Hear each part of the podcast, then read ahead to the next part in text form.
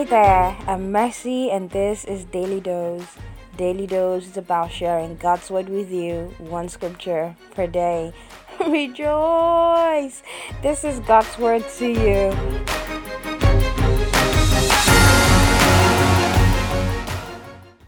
On today's episode, we would be reading from Genesis chapter 3, verse 8, and I will be reading from the Good News Bible.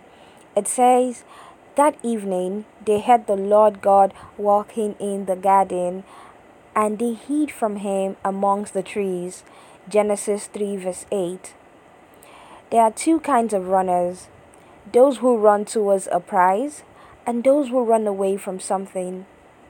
Many people have been raised with the mentality that they can please God by keeping a bunch of rules that they can earn their standing with God by working really hard not to displease Him.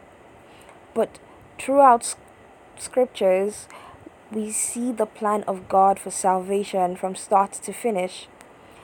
Every text, chapter, points to God's saving grace available in His Son Jesus Christ, meaning the provision of Christ was more because God knows that we're incapable of saving ourselves.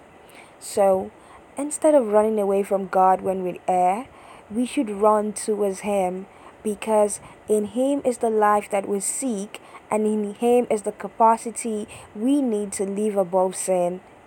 God sees us as righteous not because of our good deeds or our ability to keep rules, but because of our faith in Jesus Christ. For His grace made this possible. So, next time you feel like you're erring or you committed a sin, run towards God and not away from Him. And nothing we confess can make Him love us less. Do not hide from God. Say this out loud God's grace is available to all men. I have received it, hence I have been freely forgiven. Now I have victory over sin. I walk in the newness of life forever. Glory to God. Your day is blessed and you're highly favored.